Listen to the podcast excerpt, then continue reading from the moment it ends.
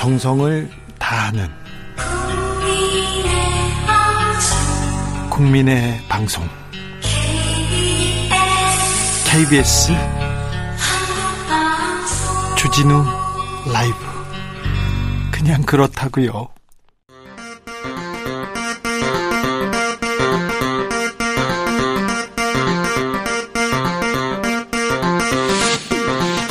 주진우 라이브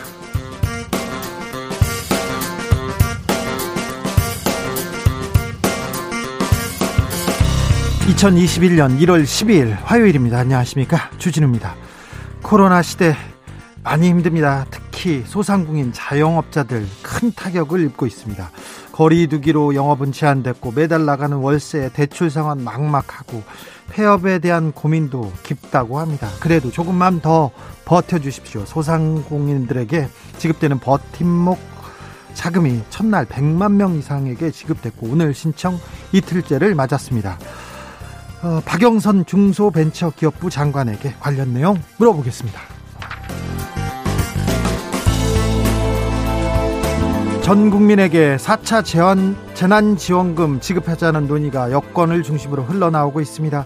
이재명 경기도지사는 2차, 3차 선별 지급했습니다. 하지만 이번에는 모두에게 주는 게 맞습니다. 이렇게 목소리를 높이고 있는데요. 홍남기 경제부총리와 설전을 벌이기도 했습니다.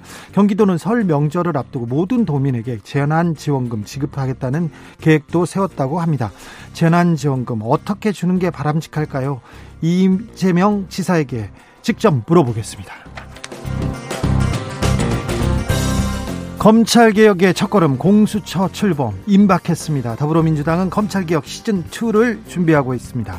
지난 67년 동안 이어져 왔던 검찰의 기소 독, 독점주의 이제는 깨질까요?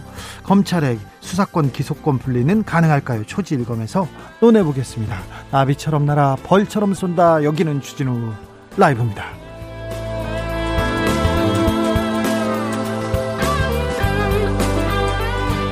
오늘도 자중자의 겸손하고 진정성 있게 여러분과 함께하겠습니다. 여의도에는 한방눈이 펑펑 내리고 있습니다. 여러분 계신 곳은 어떤가요? 퇴근길 교통 상황 특별히 걱정됩니다. 부디 안전히 귀가하셔야 되는데 걱정됩니다. 잠시 후에 기상청 연결해서 자세한 내용 알아보겠습니다. 주진우 라이브가 2021년을 맞아서 소소한 이벤트 하고 있습니다. 청취율 조사 그런 거하고 전혀 상관이 없습니다. 전혀 상관이 없다는 거 한 번 더 말씀드리고요. 21일 동안 매일 21명에게 프리미엄 비타민 음료 모바일 쿠폰 드리고 있다는 거 말씀드리겠습니다. 2021년 주진우 라이브 21 프로젝트 여러분도 행운의 주인공이 될 수 있습니다. 21번 바로 모시겠습니다. 받들어 모시겠습니다. 샵9730 짧은 문자 50원 긴 문자는 100원입니다. 콩으로 보내주시면 무료입니다. 그러니까 콩으로 마구마구 보내주시기 바랍니다. 그럼 주진우 라이브 시작하겠습니다.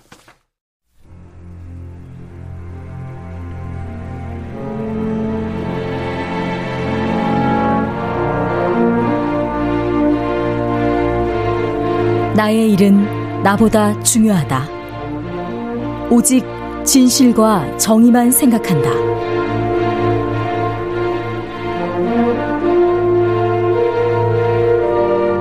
탐사 보도 기자 외길 인생 20년. 주진우 기자와 오늘도 함께 흔들림 없이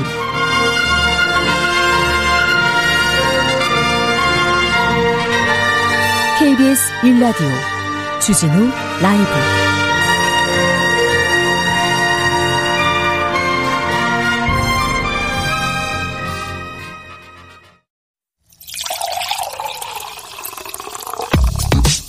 진짜 중요한 뉴스만 쭉 뽑아냈습니다. 줄 라이브가 뽑은 오늘의 뉴스 주스. 은지옥엽 시사인 김은지 기자 어서 오세요. 네 안녕하세요. 아, 눈 피해 없습니까? 잘 오셨어요? 네, 오늘 눈이 갑자기 많이 와서요. 네. 지하철 타고 왔습니다. 혹시 늦을까봐 걱정이 그렇습니다. 되어서요. 기상 특보 먼저 전해드리겠습니다. 1월 10일 17시 그러니까 5시 현재 서울, 인천, 경기, 충남 일부 지역에 대설주의보 발효 중입니다. 야외 활동 자제해 주시고요. 매출 시 대중교통 이용해 주십시오. 원활한 제설 작업을 위해 도로변 주차는 금지된다는 것도 꼭 명심해 주십시오. 자, 코로나 확진자 현황 알아볼까요? 네, 오늘 0시 기준으로 발표된 코로나19 신규 확진자가 537명입니다. 주요 신규 감염 사례를 보면 치약시설 위주인데요. 의료기관과 복지시설을 중심으로 발생했습니다. 서울 강동구의 한 요양병원 쪽에서 어제까지 총 11명이 코로나19에 걸렸다라고 발표됐고요. 경기 안양시 한림대 성심병원에서도 10명 가까운 사람들이 감염이 됐는데 현재 역학조사가 진행 중이라고 합니다. 예. 어, 지금 확진자는 계속해서 줄고 있고 어느 정도 안정세에 접어들었는데 집단 감염, 요양병원 그리고 기도원, 교회 계속 나오고 있다는 거 각별히 조심해 주십시오. 어, 새 사회적 거리두기 조정안 16일 날 발표된다고요? 네, 현재까지는 그렇게 보이는데요. 현재 실시되고 있는 수도권 2.5단계, 비수도권 2단계 거리두기가 이번 주 일요일까지인 17일 날 까지입니다. 그래서 이에 따른 후속 조치가 나올 것으로 보이는데 방역 당국은 헬스장 등 수도권 실내 체육 시설과 노래방, 학원 등 집합 금지 조치가 내려진 업종에 대해서 일괄 영업 재개가 아닌 단계적인 재개 방침을 검토하고 있다. 이렇게 밝혔는데요. 네. 방역 당국에 따르면 3차 유행의 확산세가 꺾인 지 이제 일주일을 넘어서는 초기 상황이기 때문에 지금 상황을 좀 보고 있다. 이렇게 이야기하고 있습니다. 네. 계속해서 이렇게 조이고 거리두기 하고 눌러 놓을 수만은 없잖아요. 먹고 살기도 해야 되는데 아무튼 단계적으로 제재 방침을 검토하고 있다고 합니다. 어떤 분들은 어떤 업종은 불만이 클 수도 있어요. 그게 당연한데요. 아, 사회적 거리두기 어쩔 수 코로나 시대에 어쩔 수 없는 시대적 과제이기도 합니다. 과제이기도 합니다. 이거 과, 거리, 거리두기를 풀면 또 확진자가 늘어나고 아, 조이면 또 줄어드는데 이거 어찌할지 굉장히 어렵습니다. 백신이 좀 빨리 나오면 좀 괜찮아질까요? 정세균 총리가 백신 추가 도입 아, 하겠다는 언급이 있었습니다. 네, 오늘 이야기한 바인데요. 정 총리는 정부가 또 다른 플랫폼의 백신을 추가 도입하는 노력을 해왔고 최근에 상당한 진전이 있었다 이렇게 밝혔습니다. 현재 5,600만 명분의 백신을 도입하기로 계약이 되어 있다라고 밝혀졌고요. 다음 달부터 접종 시, 작된다고 했지 네, 않습니까? 어제 문재인 대통령은 전 국민에게 무료로 백신 접종하겠다 이렇게 밝히기도 했는데요. 예. 오늘 나온 뉴스원 단독 보도를 보면 좀 더 자세한 내용이 나옵니다. 정 총리가 언급한 백신이 노바백스 백신으로 보인다라고 하는 건데요. 빠르면 2분기에 천만 명분의 공급이 추가로 가능하다라고 하는 겁니다. 이 노바백스 백신은 아스트라제네카 백신처럼 SK바이오사이언스와 지난해 8월 달 위탁 생산 계약을 체결했기 때문에 국내 생산에 수월하다라는 강점이 있다고 합니다. 정세균 총리가 의사고시에 대해서도 얘기했어요? 네, 현재 정부는 기존 입장에서 선회해서 지난해 파업 여파로 의사국가고시를 거부한 이들에게 추가 시험 기회를 주겠다 이렇게 밝혔는데요. 이에 대해서 수차례 주어진 시험 기회를 저버린 의사들에게 재시험 기회 줘도 되냐 이런 비판들이 많았습니다. 예, 그렇죠. 이에 대해서 정 총리도 그에 대해서 안다란 취지 이야기를 하면서요. 공정성, 형평성 문제를 제기하는 국민들이 있다는 점도 알지만 국민의 생명이나 건강보다 앞서는 가치가 없다라고 밝히면서 정부가 고심 끝에 내린 결론이기 때문에 이해해 주기를 간곡히 당부한다. 이렇게 호소했습니다. 정부가 고심 끝에 내린 결론임을 이해해 주기 바란다. 이렇게 호소했습니다. 이낙연 더불어민주당 대표 이익 공유제 아, 이익 공유제란 말을 꺼내 들었습니다. 정치권에서 파장이 일고 있습니다. 네, 코로나19로 인한 사회경제적 피해가 커지고 있는 상황에서 이 대표가 꺼내든 제안인데요. 이 대표는 어제 당 최고위원회에서 이렇게 이야기했습니다. 코로나로 많은 이득을 얻은 계층이 코로나 이익의 일부를 사회에 기여해서 피해가 큰 쪽을 돕는 방식으로 우리 사회도 논의해야 한다라고 하는 건데요. 네. 코로나는 고통이지만 코로나로 또 호황을 누리는 쪽이 있다라고 지적을 했습니다. 네. 실제로 유럽에서는 이런 코로나 호황 계층을 코로나 승자라고 부르면서 사회적 책임을 요구하고 있다라고 예시를 들기도 했습니다. 유럽에서는 그렇게 사회적 책임을 요구하고 있고 이게 마땅하다고 이런 목소리가 나오는데 우리나라에서는 좀 반응이 어떻습니까? 네, 이게 전시이기 때문에요. 이게 굉장히 의미 있는 논의라고 봅니다. 하지만 보수 야당에서는 반시장적 발상이다 이렇게 주장하고 있는데요. 이 말 나올 걸 예상하기도 했을 거예요. 네, 국민의힘이 대표적입니다. 배준영 국민의힘 대변인이 이 대표의 발언을 두고 분란의 씨앗이다 이렇게까지 지적을 했습니다. 하지만 또 진보적인 야당에서는 오히려 이 대표의 제안이 부족하다라는 취지의 비판도 하고 있는데요. 정의당에서 그랬습니까? 네, 그렇습니다. 참여를 자발적으로 제안하지 말고 더 강제해야 된다라는 취지의 주장인데요. 있는데요. 특별 재난 연대세 같은 것들을 도입해서 지금의 재난 상황을 공유해야 된다라는 주장입니다. 네. 자, 어, 자발적으로 좀 도와야 된다. 이낙연 대표는 이렇게 주장했었습니까? 알겠습니다. 어, 작년 한국의 1인당 국민 총소득 GNI라고 하죠. GNI가 이탈리아를 넘어섰다고 보도가 나왔습니다. 네, 연합뉴스가 낸 분석 기사인데요. 아직 확언은 아니고 추정치이긴 합니다. 한국은행 자료 등을 분석해서 낸 기사인데 한국의 1인당 국민소득이 3만 달러 초반대로 소폭 줄었습니다. 네. 하지만 코로나19 영향을 크게 받은 유럽에서는 더 크게 줄었기 때문에 이런 결과가 나왔다라고 보이는데요. 네. 2019년 한국의 GNI는 3만 2,115달러였다고 합니다. 그런데 2020년은 3만 1,000달러인데요. 줄긴 했는데 조금 줄었습니다. 네, 소폭 줄었 있었고요. 그에 비해서 이탈리아의 GNI가 2019년에는 3만 4,530, 우리보다 조금 위였었는데 2020년에는 명목 성장률이 이탈리아가 마이너스 7.9라고 합니다. 네. 그렇기 때문에 훨씬 줄었을 거다 이렇게 분석이 되고요. 그에 비해서 한국은 명목 성장률이 2020년에 0.1%였기 때문에 물론 적긴 하지만 마이너스 대가 아니라서 이탈리아를 앞섰을 거다 이런 추정이 나오고 있습니다. 이탈리아는 G7에 속하는 부자 나라 아닙니까? 네, 이제까지는 한 번도 이탈리아가 한국보다 1인당 국민소득이 낮았던 적이 없는데요. 이제 이것을 추월할 것이다 라는 보도가 나온 겁니다. 우리나라가 일본을 추월할 날이 얼마 남지 않은 것 같은 생각도 좀 해봅니다. 가습기 살균제 사건 재판이 있었어요. 오늘 1심 선고가 있었죠? 네, 오늘 오후에 선고 결과가 나왔습니다. 가습기 살균제 사태에 연루가 돼서 재판에 넘겨진 SK케미칼과 애경산업 전직 임원들이 있는데 이들에 대해서 재판부가 무죄를 선고했습니다. 서울중앙지법 형사합의 23부의 판단인데요.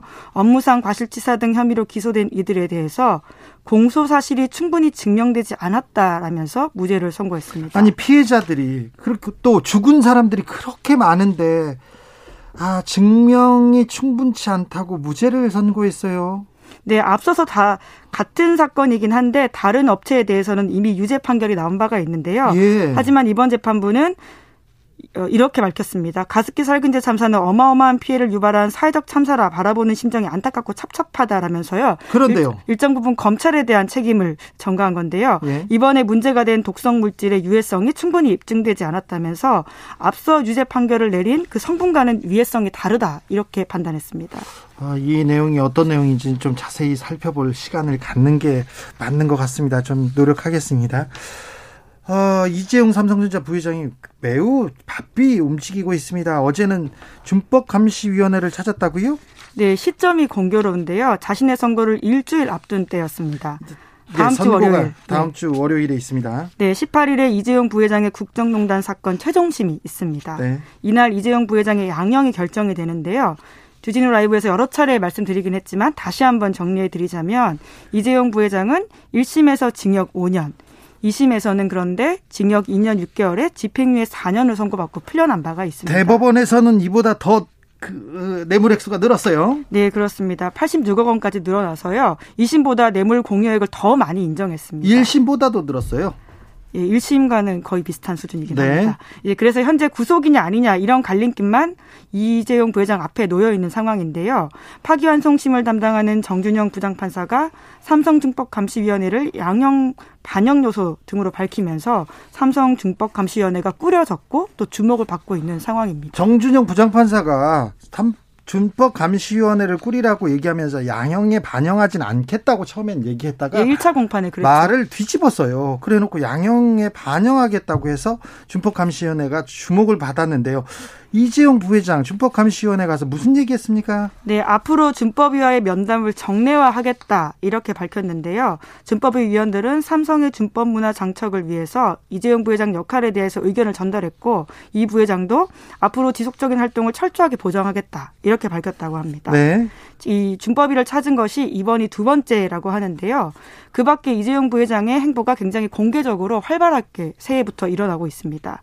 지난 4일에는 평택 공장을 찾았고요. 또 5일에는 수원, 그리고 6일에는 서초구 삼성 리서치 센터를 방문했다고 삼성 쪽에서도 알리기도 했습니다. 잘 안 돌아다니시는 분인데 요새는 바쁩니다. 그런데 굉장히 다급하다 이런 생각이 다급했구나 이런 생각이 듭니다. 판결 직전에 준법 감시위원회를 갔는데 가서 무슨 얘기를 했냐면은 위원회에 활동을 지속적으로 철저하게 보장하겠다. 보장할 수 있는 능력을 능력을 이재용 부회장이 가지고 있으면 이 보장하지 않을 능력도 이재용 부회장이 가지고 있는 거 아닙니까? 네. 이게 감시위원회라는 게 개인의 의지와 관계없이 이 준법 그러니까 위법한 일을 하면 제어할 수 있는 시스템을 만드는 건데 아 조금 이 앞뒤가 안 맞는다 이렇게 생각이 됩니다. 네. 이 사건은 어 개인 비리예요. 총수 이재용 부회장의 개인 비리입니다. 그 지금 승계를, 국정농단 선고가 앞둔 사건을요. 승계를 네. 위해서 세금을 줄이기 위해서 뇌물을 준 사건이에요. 그런데 이재용 부회장의 잘못인데 삼성은 피해자고요. 회사는 그런데 계속해서 이 가해자가 지금 내가 보장해줄게 이렇게 얘기를 하는 거는 좀 앞뒤가 안 맞는 것 같은데 김건희님께서 은지옥겹이 기사 썼어요. 네, 김은지 기자가 쓴 기사를 보면 이 내용 자세히 잘 설명돼 있습니다. 그리고 제가 지난 주에 한 인터뷰 챙겨보시면 됩니다. 그것 말고는 다른 거, 다른 기사가 없어서 저희가 말씀드립니다. 자, 어제 저희가 소식 전해드렸는데 AI 챗봇 이루다 서비스 잠정 중단했다고요? 네, 굉장히 뜨거운 이슈였는데요. 개발사가 어제 저녁에 이렇게 밝혔습니다. 부족한 점을 집중적으로 보완할 수 있도록 서비스 개선 기간을 거쳐서 다시 찾아뵙겠다라고 한 건데요. 그러면서 동시에 사과도 했습니다. 특정 소수 집단에 대한 차별적 발언을 한 사례가 생긴 것에 대해서 진심으로 사과드린다. 사과해야죠. 네, 이제 그러면서 앞으로 좀 서비스를 개선해서 다시 찾아보겠다라고 하는 건데요. 네. 하지만 이번 사건이 촉발한 AI 윤리 이슈는 앞으로도 계속될 것으로 보입니다. 앞으로 이런 문제에 대한 고민 계속될 거예요. 그런데 어, 어 늦었지만 늦었지만 서비스 중단은 잘한 일이고요. 사과 사과로 이게 그칠 일이 아닌데 굉장한 그 폭력이기도 한데 아무튼 AI 윤리 이런 문제 계속 앞으로 계속 될 거예요. 그래서 우리가 고민을 시작할 때인 것 같습니다. 국가인권회가 인권위원회에서 미란다 원칙에 관련해서 개정 의견을 법무부 장관에게 냈다고요? 네, 미란다 원칙 익숙하실 텐데요. 영화 보면 주로 나오는 장면이잖아요. 네. 경찰이 용의자에게 수갑을 채우면서 네. 당신은 변호사를 선임할 권리가 있고 묵비권을 행사할 수 있으며 이런 말들을 하는데 이것을 미란다 원칙이라고 부릅니다. 그렇죠. 1960년대 미국인 미란다가 어릴 때부터 범죄를 저지르면서 선언을 들어들었다라고 하는데요. 네. 그런데 이제 성폭행 사건 용의자로 경찰에 잡혀가서 자백을 했는데 미란다의 변호인이 법정에서 이렇게 주장을 합니다. 경찰이 신문 과정에서 미란다에게 변호사를 선임한 권리나 자신에게 불리한 진술을 거부할 권리가 있다라는 걸 알려주지 않았기 때문에 무죄라고 한 건데요. 네. 실제로 미국의 연방 대법원이 미란다의 손을 들어줘서 미란다가 풀려났습니다. 네. 그만큼 적법 절차가 중요하다라는 걸 보여주는 사례인데 이, 이 사건 이것과 관련해서 이번에 국가인권위원회가 의미 있는 이야기를 했습니다. 네. 어, 사실 그 미란다는요. 어, 어릴 때부터 소년원을 들락날락하는 정말 어, 어떻게 보면 죄질이 나쁜 용의자였어요. 성폭행 용의자였어요. 그런데 성폭행 용의자 이렇게 죄질이 나쁜 사람한테도 미란다 고지를 해야 된다. 인권은 존중돼야 된다. 그렇게 만들어졌습니다. 그런데 우리나라에서는 이 미란다 원칙이 잘, 잘 사실 잘 그 적용되지 않아요. 네, 이제 그런 부분들이 있어서 이번에 인권위가 지적을 한 건데요. 물론 현행 형사소송법을 보면 이런 부분이 있습니다. 검사 또는 사법경찰관이 피의자를 체포하는 경우에 피의 사실의 요지, 체포의 이유, 변호사를 선임할 수 있음을 분명히 말해야 된다라고 하는 건데요. 네. 하지만 진술 거부권이 명시되어 있지 않다라고 합니다. 네. 저도 이번 기사를 보면서 깜짝 놀랐었는데 그 부분이 정확하게 되어 있지 않기 때문에 인권위가 이번에 법으로서 이걸 제대로 보장하라. 라고 지적을 한 겁니다. 진술 거부권을 행사할 경우 당신 이러면 불이익 받는다고 거의 협박 당합니다. 거의 협박 당합니다. 제가 이 검찰 조사는 많이 받고요. 오늘도 검찰에서 또 조사받으라고 전화 왔어요. 그런데 그럼 미란다 고지 안 합니다. 심지어 굉장히 재질이 나쁜 아동 성폭행 피의자한테도 그 인권은 존중해야 된다고 얘기하는 미국의 법정신. 우리도 이제는 그 고쳐져야죠. 그렇죠. 예, 예. 그리고 그돈 있고 힘 있는 사람들한테만 미란다 원칙 고지하고 어, 법이 좀 따뜻하고 이런 사, 세상은 좀 바꿔야죠. 네, 수사 준칙에만 있다라고 하는데요. 그것을 법으로 더 올려야 된다라는 게 인권위의 주장입니다. 주스 시사인 김은지 기자 함께했습니다. 감사합니다. 네, 감사합니다. 4426님께서 앞으로는 중범죄자들이 자, 자신들의 집에 CCTV를 설치해서 죄를 저지르지 않겠다고 하면 집행유예로 풀어줄 수 있겠군요. 굉장히 정확한 지적이십니다. 8846님이 택시인데요. 주진 오 라이브 듣고 있는데 손님이 자기도 이 시간에 꼭 듣는다네요. 아유, 네. 손님, 훌륭한 손님 태우셨네요. 훌륭한 기사님께서 주진 우 라이브입니다. 주진 우 아니고요. 어, 아, 좀 알려주세요 주변에 괜찮다고 참 좋다고 참 좋은 방송이 있는데 어, 그런 전화가 이렇게 잘못 걸려온 전화가 오거나 어디서 전화가 걸려오면 무조건 이렇게 얘기하시면 됩니다. KBS 일라디오 주진우 라이브 꼭 말씀해 주시면 복 받을 거라는 거 다시 한번 말씀드리겠습니다. 자 비타민 음료 막 보내드리겠습니다. 8610님 시흥시인데요. 앞이 안 보일 정도의 눈이 내리고 있어요. 차들이 기어가네요. 아, 퇴근길 안전운전, 퇴근길 안전 귀가하셔야 될 텐데 걱정입니다. 기도하겠습니다. 8, 3911님은 경기도 화성인데요. 떡가루가 하얗게 뿌려지고 있어요. 그렇죠. 솜을 이렇게 하나씩 두씩 뜯어가지고 옆에다 놔준 것 같아서 한방눈이 이렇게 날리는데 참 예쁘긴 하더라고요. 그런데 아, 운전에는 큰일입니다. 안전 운전에는. 그러니까 조심하셔야 됩니다. 오늘은 김한별님, 수원은 3시부터 화이트아웃입니다. 아, 경기도에 눈 많이 내려오고 있군요. 전성호님, 지난번 대설 때는 서울 노년에서 경기 용인까지 5시간 반 걸렸는데 오늘은 1시간 15분 걸렸네요. 제설 작업 수준이 정말 좋습니다. 공무원분들 고생 많으십니다. 감사합니다. 저도 이게 출근하고 있는데요. 방송국 오는 길인데 눈이 오지 않을 때 오고 있었는데 앞에서 아, 제설 작업을 하고 계시더라고요. 그래서 아, 참 고생이 많으시구나. 우리 공무원분들은 정말 대단하시구나 이렇게 생각합니다. 감사했습니다. 눈이 얼마나 올까요? 언제까지 올까요? 기상청 연결해서 들어보겠습니다. 윤기한 예보관님 안녕하세요. 예, 안녕하십니까? 윤기한 통보입니다. 현재 눈이 오고 있는 지역은 어딘가요? 일단은 서울 뭐 관악이나 예. 광명 이런 쪽으로는 좀 약하게 내리고 있고요. 예. 그 위에 이제 서울 지역으로 해서 북부 지역으로서는 대부분 그쳤습니다. 그쳤습니까? 예예, 예, 그쳤다고 보시면 되고요. 앞으로는요?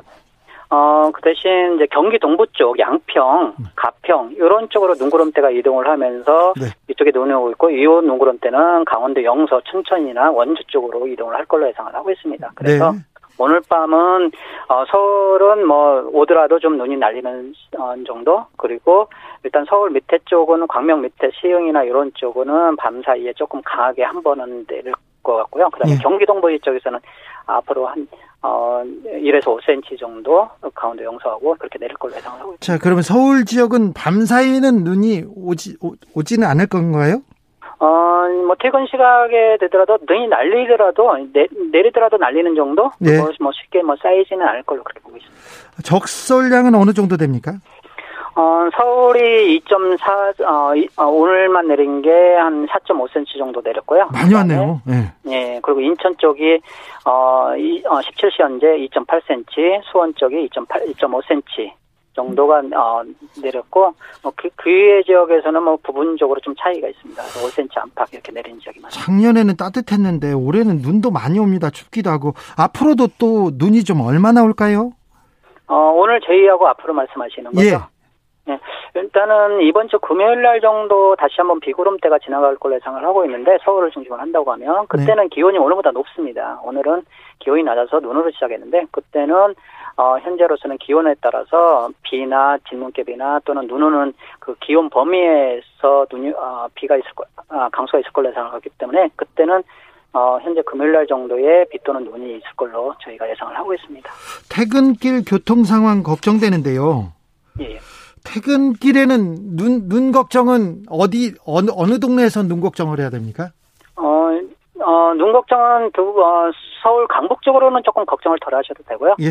어, 경기 남부 쪽으로 현재는 강한 에코가 남은 데가 있고 아까 말씀하신 것처럼 말씀드린 것처럼 경기 동부 어, 이천이나 가평, 그다음에 춘천, 원주 쪽으로는 계속해서 어, 비가 아, 눈이 내릴 걸로 예상하기 때문에 이 지역은 특히나 또 기온이 낮습니다. 네. 서울과 틀리게 그래서 네. 이 부분 지역에서는 또 내린 눈이 얼 수도 있으니까 이 지역에서는 특히 좀 주의를 하셔야 합니다. 윤기한 예보관님이었습니다. 감사합니다. 네, 감사합니다. 교통 상황 걱정입니다. 교통 퇴근길 교통 상황 어떤지 물어보겠습니다. 이승미 씨. 주진우 라이브.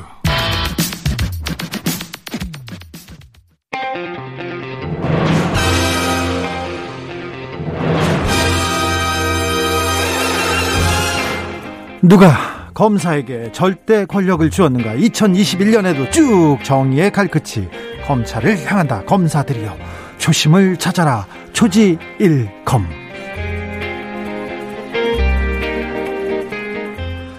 검찰 개혁을 위한 뜨거운 한 걸음 2021년에도 주진우 라이브가 검찰 개혁에 벽돌 두 장 올려놓겠습니다. 여의지검 개혁부 김경진 전 의원 안녕하세요. 네, 안녕하십니까 김경진입니다. 김남국 의원 나와 계시죠? 네, 안녕하세요. 안산 단원을의 김남국입니다. 네, 새해 복 많이 받으시고요. 네, 새해 복 많이 받으세요. 새해도 새해 복 많이 받으세요. 네, 새해도 비대면으로 더 뜨겁게 토론해 보겠습니다. 아, 2020년에 비해서 2021년에는 그렇게 뜨겁, 뜨겁게 토론 안 하는 그렇게 좀, 어, 좀, 어, 상생하고 좀 이해하고 이런, 이런 토론이 됐으면 좋겠는데 잘 모르겠어요. 토론 주제가 좀 빨리 바뀌었으면 좋겠습니다. 그렇죠? 예, 검찰 개혁이 어, 제도적으로 빨리 완, 완료가 되어서 어, 더 이상 이제 검찰을 주제로 한 토론이 아니라 네. 좀 다양한 사회 현황, 민생 가지고 좀 토론하면 좋을 것 같습니다. 김경진 의원도 그런 생각하시죠? 아니 그게 제가 누차 말씀드렸지만 이게 대한민국 국민들이 관심을 가져야 될 것은 우리가 이제 기업을 혁신하고 신기술을 말, 이제 만들어내고 또 대한민국이 어떻게 하면 부강한 나라로 갈 수 있는가 이게 국민들의 어떻게 보면 첫 번째 관심사가 되고 국가 운영의 주요 핵심 목표가 되어야 되는데 이게 지금 문재인 정부라든지 민주당 정권에서는 그런 부분이 조금 많이 아쉬운 대목이 좀 있어요. 어쨌든 그러기를 희망합니다. 네. 어, 그러기를 희망하는데 자꾸 검찰 얘기만 합니까? 김경진 의원님. 그래서, 그래서 지금 김, 김남국 의원은 김경진 의원에 대해서는 어떻게 생각합니까? 그 주장에 대해서는? 그렇지는 않고요. 예, 결국에 어제 어, 신년사에 있었던 대통령님의 메시지도 무엇보다 제일 중요한 게 국민들의 그 민생, 삶과 직결되는 민생이었기 때문에 그런 것들이 제일 중요하게 생각하는 것이고요. 아마 이 부분은 여야가 다르지 않을 거라고 생각합니다. 네. 그래서 더불어민주당 내에서 검찰개혁 시즌2 이렇게 얘기가 나오는데, 어, 당내에서 좀 그 분위기가 좀 바뀌거나 이런 그 정황이 있습니까? 김남국 의원님? 어, 분위기가 바뀐다라는 말이 어떤 의미인지 좀.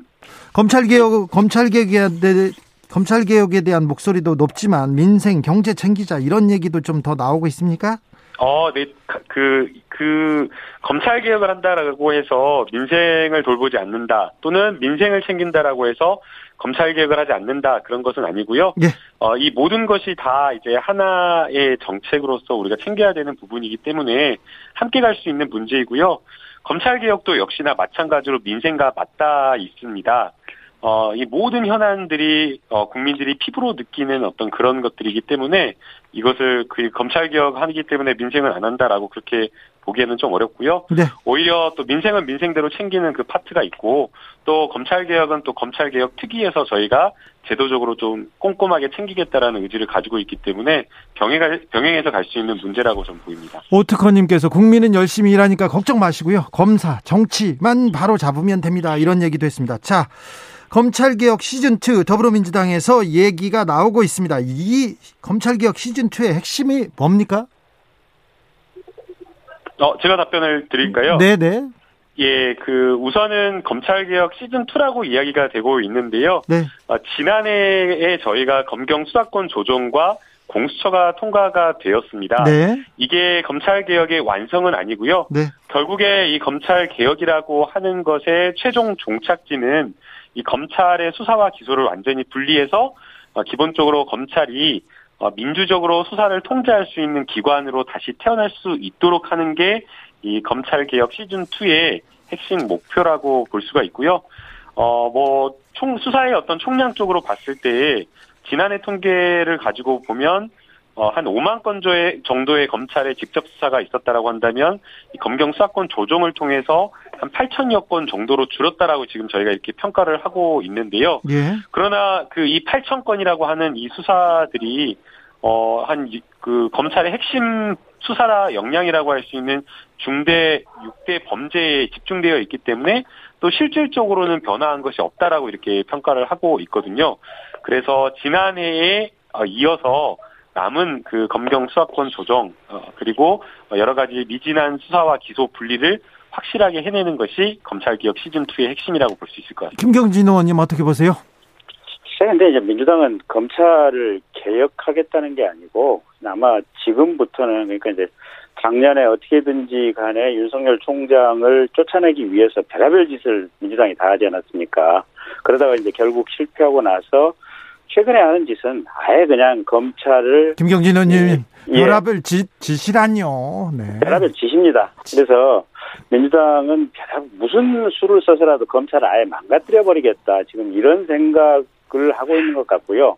그거를 지금 검찰개혁 시즌 2다 이제 이렇게 포장을 하고 있는 것 같고 이제 제 생각은 이래요. 이게 그 올해 1월 1일부터 지금 이제 재작년에 그 개선을 했던 이제 통과됐던 이 형사소송법 개정안에 따라서 이제 검찰의 직접 수사가 이게 6대 범죄로 제한이 됐지 않습니까? 그러면 예. 최소한 그런 제도가 중대하게 개혁이 됐으니까 이걸 뭐 5년이든 10년이든 뭔가 좀 시행을 해보고 예. 여기서 또 잘못된 점 또 고쳐야 될 점들을 분석을 해보고 또 새로운 제도 개혁의 단계로 들어가는 것이 맞는데 네. 윤석열 총장 밉다고 이제는 아예 검찰을 그냥 부서 빼버리겠다 지금 이런 생각인 것 같고 이런 식의 어떤 검찰 개혁이라고 하는 것은 궁극적으로 대한민국을 망가뜨린 것이다. 지금 이렇게 생각을 하고 있고요. 이게 지금 뭐 다른 나라에서는 검찰이 수사권을 안 가지고 있다. 검찰이 직접 수사하는 경우가 없다라고 얘기를 하는데 일본도 그 동경지검을 포함해서 5대 지검 특수부에서 얼마만큼 중요 사건 수사를 많이 하고 있고 또 최근에 그 트럼프가 그 미국의 그 우리 한국계 검사장 한 분 해임했다고 지금 나왔지 않습니까 예. 보면 예. 그 미국 미국 검찰청도 지금 증거, 증권 범죄라든지 선거 범죄라든지 이런 중대 사건에 대해서는 직접 수사를 하고 있거든요. 그리고 중국 검찰 같은 경우도 최소한 공무원에 대한 수사권은 검찰이 전속적으로 수사권을 가지고 있어요. 그래서 이런 어떤 세계적인 어떤 흐름이라든지 또 최근에 법 개정되고 시행된 지 얼마 안 됐다든지 이런 상황을 본다면 지금 현재 민주당이 하고 있는 검찰개혁 2탄이라고 하는 것은 결국은 국가를 망가뜨리고 그냥 홧김에 하는 짓이다. 저는 그렇게 보고 있습니다. 김남국 의원님. 네, 좀 그렇게 말하기엔 어렵고요. 오히려 지난해 검경 수사권 조정 과정에서 어, 야당에서도 주장을 했던 내용이 검찰의 기소와 수사를 완전하게 분리하는 게 검찰 개혁의 핵심이다라고 하면서 많은 의원들이 그런 주장을 했었습니다. 공수처 출범 당시에 그랬죠. 수사, 네. 예, 검경 수사권 이 분리라 수사 기소 분리라고 하는 것 그리고 검경 수사권 조정이라고 하는 것이 단숨에 하루아침에 모든 제도를 뜯어고치는 게 불가능했기 때문에 어, 지난해 1차적으로 단계적 어떤 그런 어떤 차원에서 수사 기소 그 검찰의 그 경찰의 1차적 수사 어, 종결권을 주는 차원에서 이렇게 마무리가 된 것이었고요. 그러나 그 당시 논의된 국회의 어떤 그 기록이나 이런 속기록이나 이런 것들을 보면 분명히 분명하게 나와 있지만 이게 어 마침표는 아니다라는 것들이 다 녹아져 있었습니다. 그래서 지난해 논의되었던 그 제도적인 어떤 개혁 틀 안에서 우리가 분명하게 가야 될 수사와 기소의 분리 이런 부분을 논의하겠다라고 하는 것이고요. 그리고 이제 앞서 김경진 의원님께서 지적을 해주신데 공감하는 지점도 있습니다. 어, 형사사법 체계를 이렇게 올해 1월 1일부터 바꿨는데 어떻게 또 바로 바꾸느냐. 그 말, 어, 지나간 지적이라고 생각이 되고요. 저희가 지금 논의하는 것은 오늘 바꾼 거 내일 또 바꾸겠다. 내일 바로 다시 고쳐가지고 시행하겠다라는 그런 것이 아니고요. 수사와 기소를 분리하는 것이 우리 검찰을 궁극적으로 정말 인권 친화적인 기관으로 만드는 것이기 때문에 그에 대한 분명한 로드맵을 만들자라고 이렇게 어, 이야기를 하고 있는 겁니다. 이게 왜 필요하냐면요. 지금 2017년 8월부터 2020년 10월까지 그 법무검찰 개혁위원회가 활동을 했잖아요. 네. 거기서 39건의 그 여러 가지 검찰 개혁을 할 수 있는 그 권고한 것들을 다 이렇게 그 공고를 했는데 그 신문에 보도된 이행률은 한 70%, 72% 정도 이행을 했다라고 했는데요. 실제 이행하지 않은 것들 한 30% 정도를 뜯어놓고 보면 검찰이 정말 개혁해야 될 핵심적인 권력은 아예 내려놓고 있질 않았어요. 네. 그래서 이것 이런 어떤 개혁들을 확실하게 하기 위해서는 이런 수사와 기소에 대한 분리 그리고 확실하게 어떻게 검찰을 제도적으로 개혁하겠다라고 하는 로드맵을 분명하게 보여줘야지 검찰도 이에 발맞추어서 개혁할 수 있다라는 그러한 것을 보이기 때문에 어, 기존 틀 안에서 과거에 논의되었던 그 틀 안에서 어, 개혁을 개혁 방안을 마련하겠다라는 게 저희의 생각입니다. 김경진 의원님. 근데 네. 그 얼마 전에 지금 윤호중 위원장님하고 이낙연 대표하고 네. 그 언론에 나온 걸 보면 뭐 앞으로 한 서너 달 안에 이게 검찰 수사권 완전히 박탈을 하고 이게 검찰을 공소청으로 만드는 어떤 형사사법 개혁안을 근본적으로 입법화를 하겠다라고 언론에 보도가 됐거든요. 그러면 그 기자가 뭐 오보를 낸 것이 아니라 대체로 지금 민주당의 기류가 그렇다는 거고 아까 김남국 의원님 말씀대로 지금 이게 올해 1월 1일부터 새 제도가 시행이 됐는데 그럼 네 달 만에 또 제도를 고친다는 거 아니겠습니까? 도대체 나는 팩트가 뭔지를 모르겠고 어쨌든 지금까지 검찰은 이게 이렇게 저렇게 그렇게 어려운 상황 속에도 살아있는 권력에 대해서 수사를 하려고 노력을 해왔고 그런 과정에서 이게 민주당이 이제 본인들에게 불리한 사건 수사를 하니까 그냥 아예 개혁이라고 하는 어떤 껍질을 밖에 붙여서 이런 어떻게 보면 비교적 잘 만들어져 있는 제도 자체를 그냥 이렇게 파괴하려고 하는 것인가 아닌가라는 그런 우려들이 많이 있습니다. 그래서 이게 제도 개혁을 한번 하려고 하면 민주당 저 법사위원님이나 민주당 의원님들 몇 분 가지고 해서는 안 되고요. 이게 공청회도 해야 되고 또 많은 사람의 의견도 들어봐야 되고 이런 절차가 필요한데 그걸 뭘 지금 새 제도 시행된 지 두세 달 만에 그냥 뚝딱 해서 만들어내겠다. 사실은 지나가는 어린아이도 웃는 정도 상황들이거든요. 그래서 제가 볼 때 그런 어떤 얘기에 대해서 아예 언론이나 이게 이, 이, 이 법학계에서도 반응도 안 하는 게 하도 우스워서 그렇지 않나 저는 그런 생각을 해보고 있습니다. 지나가는 아이가 하도 우스워서 웃는다 이렇게 얘기하는 거에 대해서는 김남국 의원 어떻게 보세요? 지나가던 아이는 열심히 한다고 박수 쳐줄 것 같은데요. 네. 지나가는 아이는 박수 쳐요 여기는. 그 수사기소 분리에 대한 연구가 아예 안 되어 있는 것이 아니라 아, 앞서 김경진 의원님께서 말씀을 해주신 대로 각국이 가지고 있는 여러 형사사법 체계에 대한 연구들이 이미 수년 전부터 수십 년 전부터 연구되어 왔습니다. 그리고 이제 최근에 10년, 20년 사이에 각국이 형사사법 체계, 수사 기소 분리를 조금씩 변화한 나라들도 있거든요. 그러한 어떤 최신 연구까지 이미 완료가 되어 있는 그런 상황이고요. 그리고 이제 이런 부분, 이런 어떤 세계적인 어떤 여러 수사 기소 분리에 대한 수사기관의 역할과 기능, 권한에 대한 연구를 바탕으로 해서 우리나라에 맞는 법제도가 어떤 것인지에 대한 고민이 충분히 필요할 거라고 생각이 됩니다. 이것은 29대 국회에서도 충분히 어느 정도 논의를 해왔었고 또 뭐 김경진 의원님께서 말씀하신 대로 이거 뭐 어떻게 하루아침에 뚝딱 하겠냐라고 이렇게 말씀을 하셨는데 저희가 뭐 하루아침에 뭐 한 달 만에 하겠다라고 하는 것이 아니라 앞서 말씀하신 것처럼 공청회와 그다음에 여러 정말 형사사법 체계의 대가라고 하실 수 있는 교수님들 이런 분들을 다 모셔서 충분하게 논의를 하고 상반기 내에 로드맵과 입법적인 틀을 분명하게 만들겠다라는 것을 어, 밝혀드렸습니다. 김경진 의원님 하실 말씀이? 글쎄, 근데 어쨌든 전체적인 흐름은 이게 지금 졸속 입법에다가 검찰 제도를 아예 무력화시켜버리고 없애버리겠다. 윤석열이 안 쫓겨나니까. 뭐 이런 어떤 동기나 의도로 읽히고 있는 거고요. 아니, 남부지검에서 지금 증권 합수단 없애버리고 나면 결국은 이게 증권 주가 조작범들만 좋은 세상이 나오는 거거든요. 그래서 그런 흐름을 개혁을 주장하고 대한민국의 맑은 사회를 목표로 한다고 하는 민주당이 하고 있으니 요새 이제 밖에 있는 제3자 장외자의 입장에서 보면 민주당 하고 있는 짓이 참 우습게 그지없다. 저는 그렇게 평가를 하고 있습니다. 공수처장, 법무부 장관 청문회도 임박했는데요.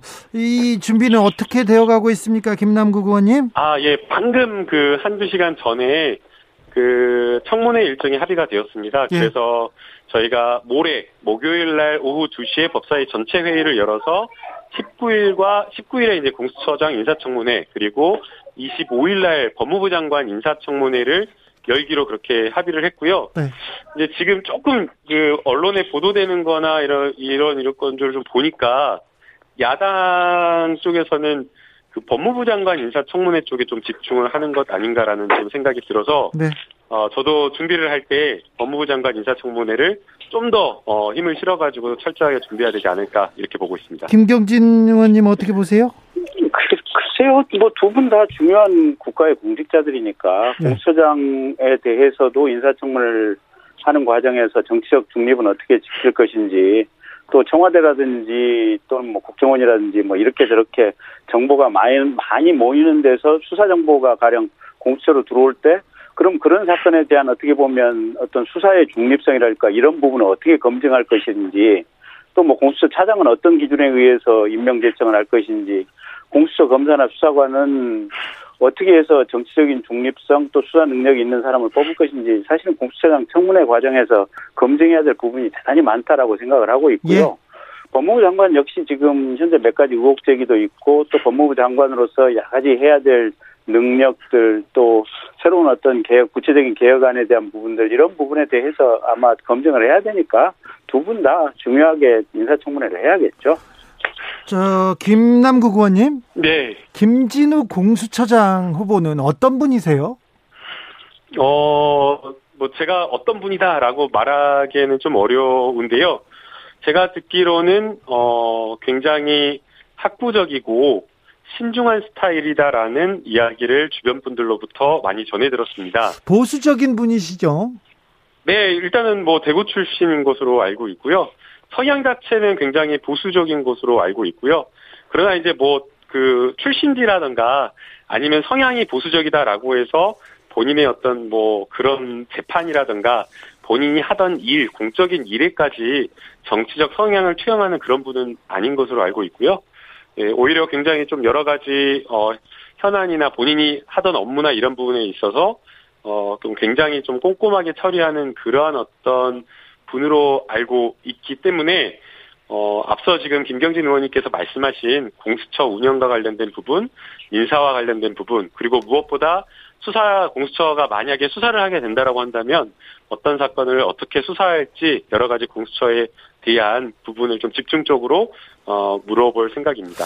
이동근님께서도 김경진 전 의원님 지시라뇨 공중파에서 얘기하는데 민주당의 행태, 행보 정도 이렇게 얘기할 수 순화할 수 없었나요? 꼭 지시라고 표현하실 정도로 화가 나셨어요, 의원님? 그게 화가 난 게 아니고요. 예. 실제 지금 민주당이 검찰 개혁이라고 하는 단어를 통해서 하는 일들이 지시라고 표현해도 아까울 정도로 참 수준 이하의 어떤 과정을 거치고 있기 때문에 아이고, 그래서 지시라고 표현을 한 겁니다. 네, 자 신년부터 네, 그 이제 그 평가는 이제 국민들 각자가 알아서 하실 부분이고요. 네, 신년부터 어, 네. 여기서 마무리하겠습니다. 초지일검 김경진 전 의원 김남국 더불어민주당 의원이었습니다. 감사합니다. 네, 감사합니다. 감사합니다.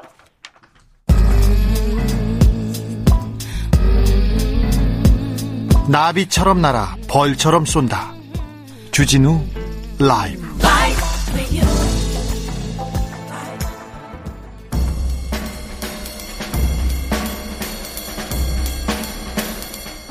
느낌 가는 대로 그냥 고른 뉴스 여의도 주필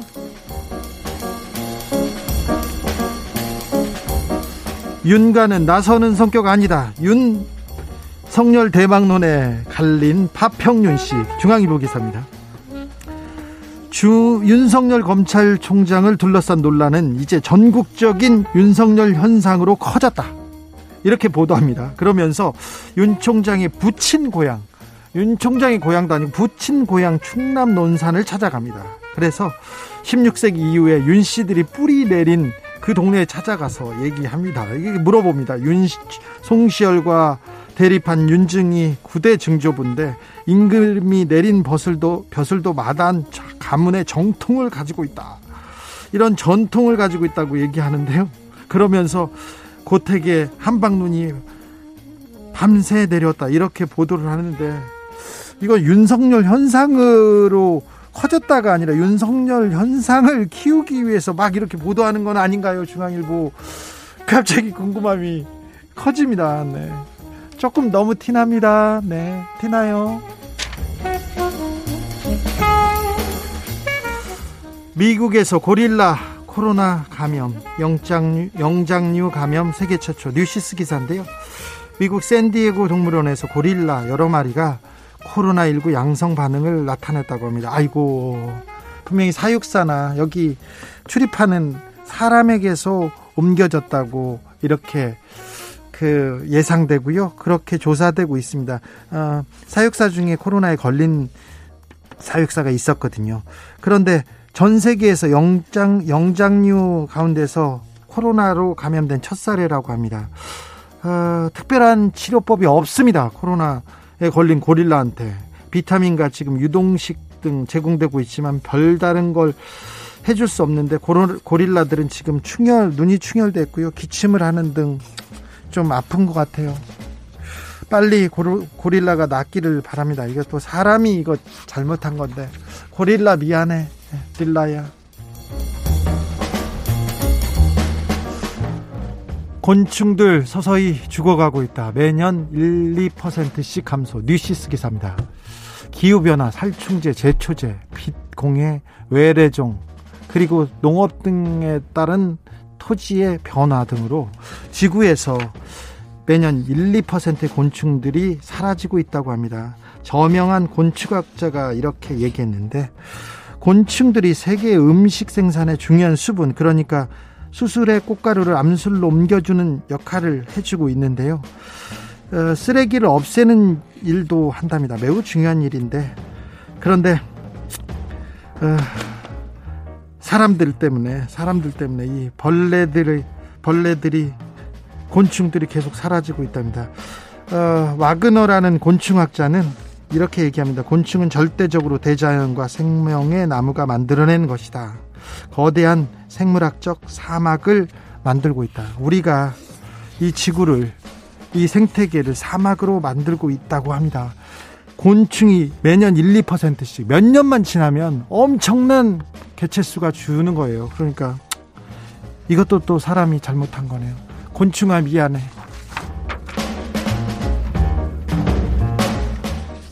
재즈 명곡 Take 5 베이스 연주자 라이트 별세 연합뉴스 기사인데요. 지금 듣고 계신 이 주필의 배경음악 있지 않습니까? 이게 테이크 5의 곡입니다. 네.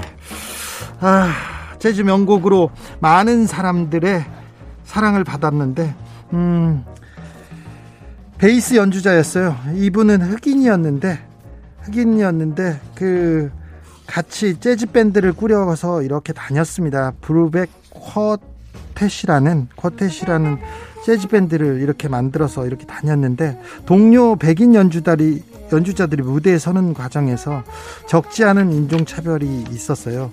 그래서 1958년에는 대학 공연을 갔는데 어 연주자가 흑인이네 이걸 안 대학 관계자들이 무대 뒤에서 연주하라는 요구가 있었습니다. 근데 그 이 재즈 밴드의 리더가 우리가 우리는 라이트가 없으면 무대에 서지 않겠다고 하면서 계속 맞서기도 했답니다. 이 때문에 1960년에는 미국 남부 23개 대학 공연이 취소되기도 했다고 합니다. 아, 네. Take Five 엄청난 명곡인데 브루벡 Quartet은 어, 오래전에 오래전에 해체가 됐는데 그 이후에도 라이트는 계속 작곡하고 연주 활동을 계속했다고 합니다. 아, 괜히 우리하고 인연 있는 사람이 또 떠나니까 괜히 씁쓸하고 미안하고 그러네요. 네. 편히 쉬세요. 네. 라이트 선생님. 네.